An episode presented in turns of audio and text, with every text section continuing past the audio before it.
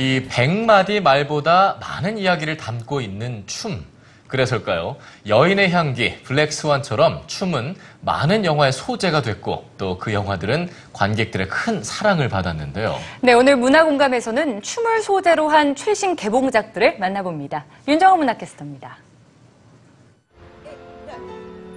오페라의 유령의 배경이자 화가 샤갈이 대형 천장화를 그린 것으로도 유명한 파리 국립 오페라 극장. 이곳에선 어떤 일들이 벌어지고 있을까요? 세계 정상의 무용수들이 펼치는 황홀하고 경이로운 몸짓.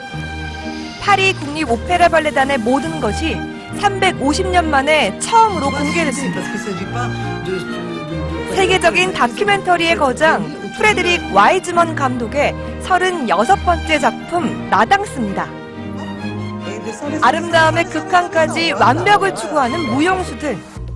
카메라는 피나는 노력을 하는 이들의 삶은 물론 의상, 미용, 조명팀처럼 하나의 작품을 완성하기 위해 땀을 흘리는 모든 이들의 모습을 들여다봅니다.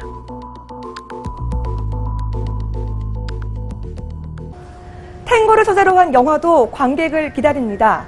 인생의 축소판으로 불리는 탱고의 매력을 맛볼 수 있는 작품인데요. 영화 탱고 위드미 만나보시죠. 친구라고는 금붕어밖에 없는 소심한 남자 제이씨. 그는 탱고를 배우고 있는데요.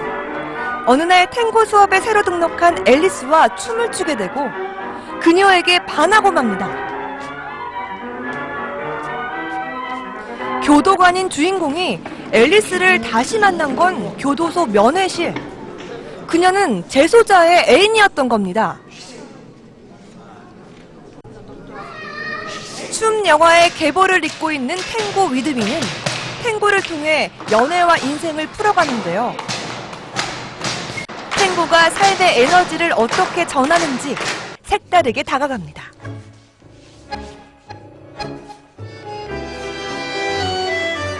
사실 춤을 통해서 이렇게 인생을 드러나는 영화들이 많이 있기는 했지만 보통 늘씬하고 멋있는 분들이 아주 조명이 잘 되어 있는 그런 공간에서 춤을 췄는데 이 영화는 아주 평범한 사람들, 그것도 죄를 짓고 감옥에 들어가 있는, 그리고 아주 무럭무럭하고 몸도 그런 분들이 탱고를 추는데 이상한 게 아련하고 슬프면서도 그 춤사위 하나하나에 그 사람들 사연이 묻어나는 것 같아요.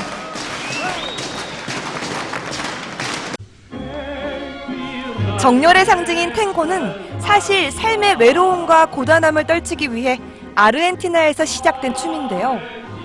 영화는 이러한 유래를 반영하듯 부드럽고 섬세한 감성으로 탱고에 접근합니다.